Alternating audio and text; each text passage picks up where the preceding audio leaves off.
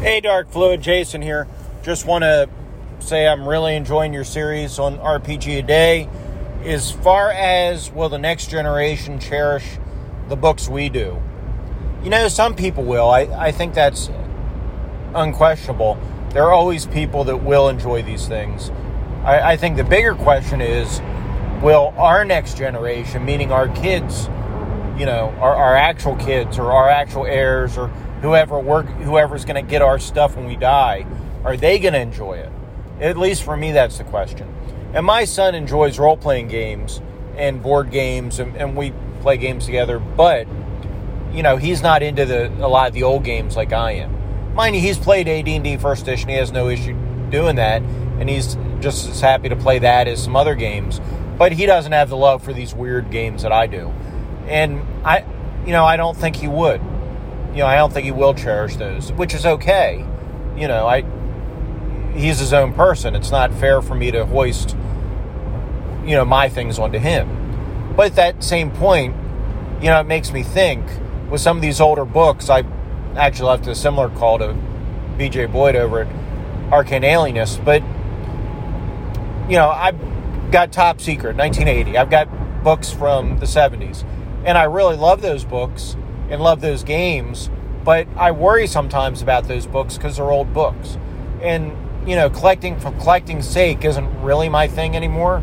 So I do wonder, should I make a new copy of those books in some way, be it I type it up, I scan it in, whatever. Because some of these, I mean, if you get print on demand, that's great.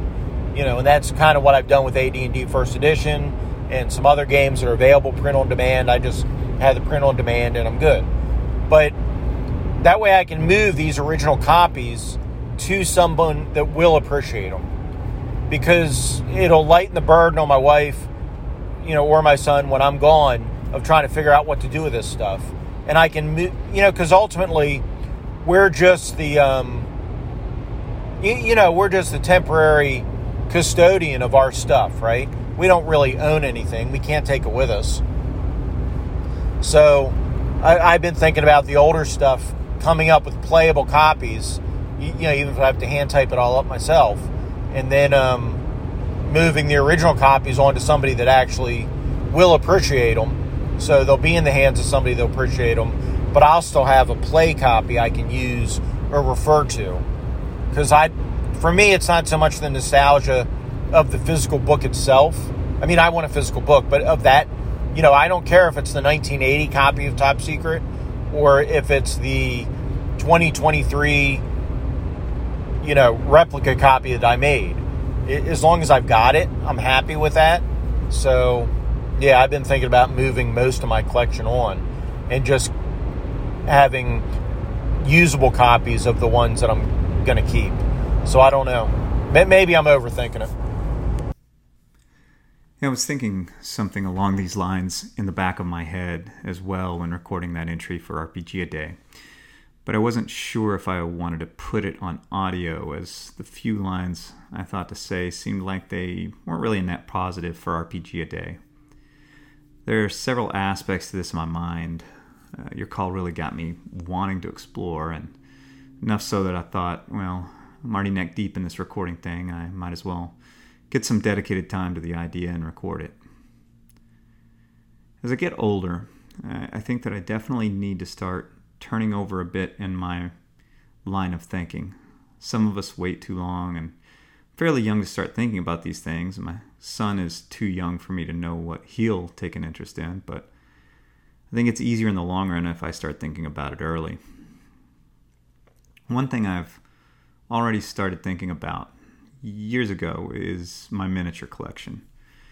I've got a, let's just say, sizable collection. Well, one of the parallel hobbies to the RPG I'll see if my son is interested in is miniature painting. But if he doesn't take an interest, that's a lot of stuff for him and potentially my other half to deal with at the time of my demise. Even if he loves role-playing, the next generation, I think that miniatures will be the thing they're least likely to care about. People play theater of the mind, they play on VTT, they play games without miniatures. Some even deride them as a bane to their playing experience. So I'm picturing myself somehow inheriting some great aunt's porcelain bird collection and trying to figure out not just what to do with it, but what would she want me to do with it. If it was anywhere near the size of my miniature collection, I would be, well, not exactly thrilled. Let's face it, the value of these miniatures is at most not likely going to be that high monetarily. The space to store the miniatures, ironically large, and to store them safely requires climate control due, paint and materials. And let's be frank, just like the imaginary porcelain birds of my example, displaying them may be a bit tacky for many people's taste in decor. I think we need to have an ongoing list of people in our lives, preferably younger than us, to pass things like this to. Obviously, you want to make sure your kids really don't want them before you do this, which brings me to the books. As someone who had very few physical RPG books when I was younger, I thought PDFs would scratch the itch in my adult life, but I definitely have some desire, maybe an unhealthy one, to have physical books. I still don't have that many, but I'm trying to buy some of them, the things I really cherish as I go on. Ironically, I rarely read them. Some of the products from the new publishers these days are just so nice, and many are one-off, smaller print runs. I look at my old books, the bindings are failing, they're worn, I'm scared to open my new ones. So I catch myself reverting back to the PDF. I should listen to my own frequently given advice. These are meant to be played, not archived.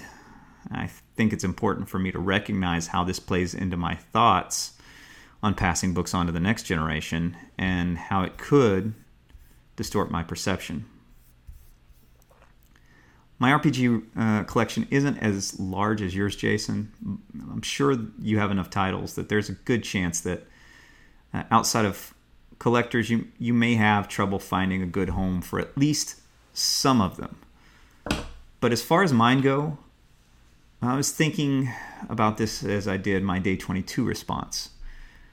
I only own some of my books specifically because someone else was able to let them go early.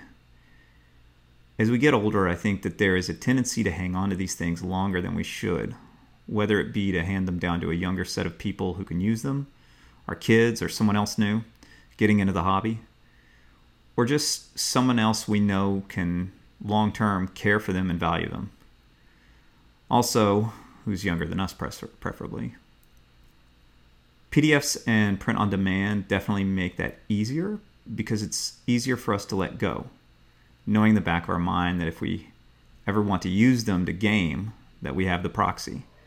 And that wasn't an option before. As far as kids not being into it, I used to think that the Rolling Stones were sort of boring. Didn't really like them much compared to new bands. But as I got older, something changed in me, and I started to really, really have a new appreciation. Many of these new bands seemed, not so great anymore. And, that's just one example. But like many other things, our kids, as they get older, they may grow to really love these older games. This may keep me hanging on to some of my original stuff a bit longer to see if they come around. I mean, that they would never forgive me if I gave those away to someone else before they grew to love them. Even then, maybe younger generations don't care about the originals, about paper books in general. Maybe they're fine with a PDF and a tablet. I don't know. I see my toddler who plays with literally some of the same toys I did when I was his age. Toys purchased for me over 45 years ago that have been handed down. But books are literally the most exciting thing in the world to him. It's like looking back in time when I see him at this age. There's no technological revolution for him in that regard. Not that there's anything wrong with tech.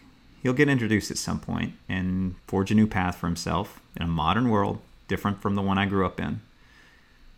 But we are all still learning and adapting to this sudden rush of technology that, includes how we introduce it to young people. Will they find more balance in the future than the first generations to experience this technology, or they continue to move away from print? Maybe if we delay introduction of technology to kids, they'll find a more balanced appreciation of the physical objects, like paper books. Maybe not.